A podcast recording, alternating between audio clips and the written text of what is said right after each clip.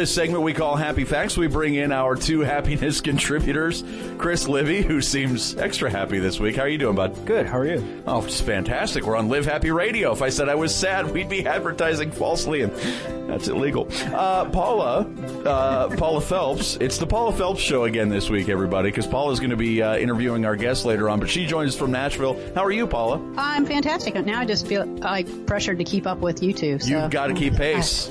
Oh, man. We are so excited to be here, and, and uh, we're going to have a lot of fun with this segment. What we do in this segment, if you've never heard, is we take our favorite facts that we've discovered this week about positive psychology, share them and discuss them a little bit on the radio, and then encourage you to go to the website, livehappy.com, and find a blog that Paula writes that dives deeper and gives you further reading uh, about each of our facts. So, in no particular order, let's get started with Libby's fact. Well, my fact is just in time for the flu, flu season.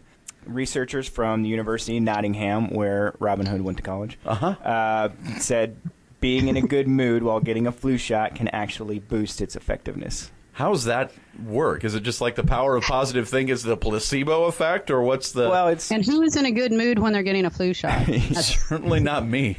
I, I love flu shots personally. That's uh, that's a little strange, but maybe that's why you get the flu way less than Paula and I do. Probably. But no, they looked at uh, different factors like positive mood, negative mood, physical activity, diet, sleep. And positive mood was the only factor that was associated with a higher level of influenza antibody within the blood. So, and it has a, lot to do with the immune system. So, keeping that a positive uh, emotion and positive vibe going, that really boosts your immune system. So it's got to be a hormonal thing, and it's reaching through your blood uh, blood uh, stream. Is that correct, or am I way off? You have no idea. well, good. I, I'm, I'm just glad I asked the impossible question. All the researchers out there can join us, but that would that would seem to make sense to me. But but having a positive outlook, we've seen can affect your health in many different ways. So this is just one more that actually connects you with a virus. Yeah, it's like chicken soup for the soul. Ah! But the but the real kind. Yeah, I wonder if that's taken. I'm gonna I'm gonna use that. You should patent that. Yeah, you should definitely go down that road and let us know how that went uh, next week. Paula, what are your thoughts on this idea? Well, I think it's really interesting because there's so much evidence about how um, depression and anxiety will suppress the immune system, and they're really scientists are really working on how to prove that link between positivity and a healthier immune system. They know it's there. There's a lot of studies that link it like this, and and it shows it. They're just not entirely sure how. And I I do know of studies that are going on right now where they are trying to figure out exactly how that works.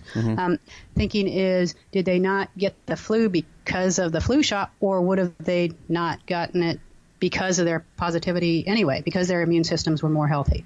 I mean, you never know, or the, the fact that they were positive kept them away from the miserable flu people in the corner, so they just didn't. They never got the, The virus in the corner. but I mean, they do know that stress weighs down heavily on your immune system, makes you more susceptible to things. Yeah. Um, so having less stress can boost that effect. maybe it just opens up. Uh, maybe opens you up to new new experiences, man. On to our second fact, and that fact this week is my fact, and mine is that smiles can be used to convey twice as many indifferent to unhappy emotions as they can be happy ones. And that was weird to me. And basically, what it was is they did a, a study, and there are 19 different types of smiles, only six of which are used to convey happiness. Do either of you two, and I know Paula does because she said it on this show before, do either of you two know what is the truly happiest smile you can possibly get, what that one's called? The Duchenne? Yes, the Duchenne smile, uh, which was uh, named which was named after a guy who did studies on decapitated heads. Um, yeah, that's a great study to read sometime. With you just- electric shock. which I did this week, and uh, it's perfect for Halloween. Uh, we're just trying to get everybody in the spirit. But he was a French scientist, right? And he would uh, take the decapitated heads of revolutionaries and hook them up to electrodes and try to get their muscles to move in certain ways. And he discovered this smile, which is apparently uh, when your mouth is completely turned up and your eyes uh, form crow's feet.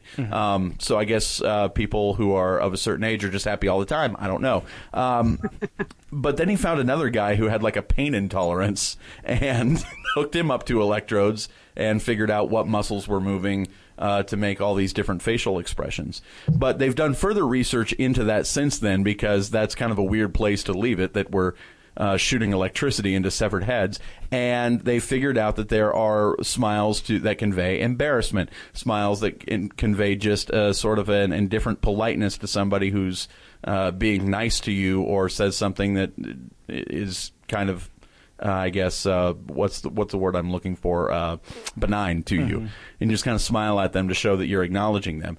But only six ways, including the Duchenne smile, are you conveying happiness. Hmm. I found that interesting. That is interesting. You know, our facial expressions are basically our ways to communicate with each other in the world. And uh, well, I was reading a little bit of that, what you were talking about. Sometimes they may not be entirely negative, but just enough to get us by in this world to say, I'm not threatening or I'm polite or, you know. Yeah. It's like it's like how we all smile at, at, you guys smile at me when I say something stupid, and you're like, "Okay, guys." When you like nod and smile and go, "Uh huh." Yeah, very good. It would be much easier idiot. just to move on. There, there must be one of the 19 must be a Jr. is an idiot smile, and then we leave it at that.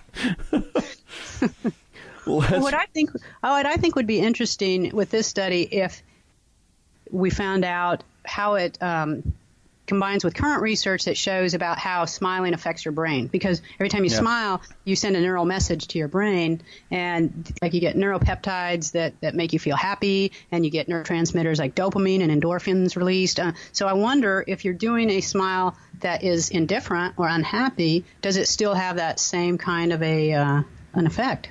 Maybe it does, and maybe we subconsciously know that. And so when someone we are just trying to be polite to somebody, we just kind of give them that little smile in hopes that maybe we'll just fake it until we actually feel good about what they're saying. I don't know. There's so we just keep getting bigger and bigger and yeah, until hoping like, for more. Again, again, it goes back to that's how I feel whenever I'm in the room with you guys. Let's move on to our third and final fact, and that is Paula's. Paula, what's your oh. fact this week?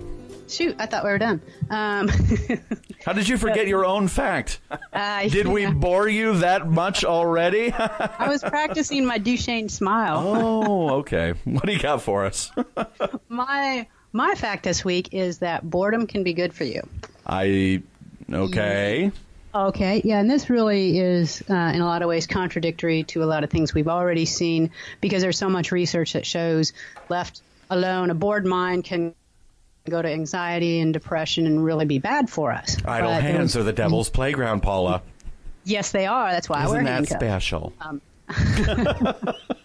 anyway, why? How? What? Go go on with your study. I don't mean to derail so you. there was a so there was some interesting uh, an interesting report from Ed Halliwell in the UK who talks about how mindfulness can actually help us because it allows us the the freedom to be in in kind of a concentrated state of um, for meditation, mindfulness, and really look at our surroundings in a new way. I think in today's world, we're so busy and we've got so much going on that boredom really a lot of times is an anomaly, and we don't have time for that. And so if we can kind of use that boredom as an opportunity, it can actually be very, very good for us. Interesting. Yeah, I can see that where you take that opportunity to to do some uh, assessments and meditation and those kinds of things. Libby, do you ever uh, use your boredom to do that, or do you just like try to find solitaire on your phone? Uh, I like the idling brain theory yeah. and just doing nothing. But it's something I really need to teach to my six-year-old daughter because she's constantly constantly walking around the house. I'm bored. But, yeah. Uh, well, she doesn't sound like a pirate, but you know, she might. uh, if she gets bored enough, maybe that's what she does. She just becomes a pirate. Yeah. Hi, I'm bored, laddie. But the next time she says, I'm going to say, well, "It's good for you." And then she'll be like, "I don't want to do anything good for me. I'm six. yeah. Um, but no, I, I, do like the idea that, that you can take that time to to assess or or find a I don't know maybe start researching a hobby or something, and we found that those kind of things can can also lead to happiness. Well, also uh, inspiration and creativity can come up from those moments as well, as mm-hmm. I was reading earlier. Yeah, absolutely, and creativity, as we've talked about lots of times, can be very very good for your happiness as well. Paula, did, so, you, did you fall asleep over there? Or you yeah, I was bored. Yeah, you still with totally us. bored by this conversation. So yeah, so I think we should all like anybody who's listening should tell their boss that they need more time to be bored at work so they can be more productive. Hey, 3M uses that. They give you some 15 minutes that's a day to right. be bored, and that's why we have post-it notes that we can build paper airplanes out of when we're bored. See, it all comes full circle.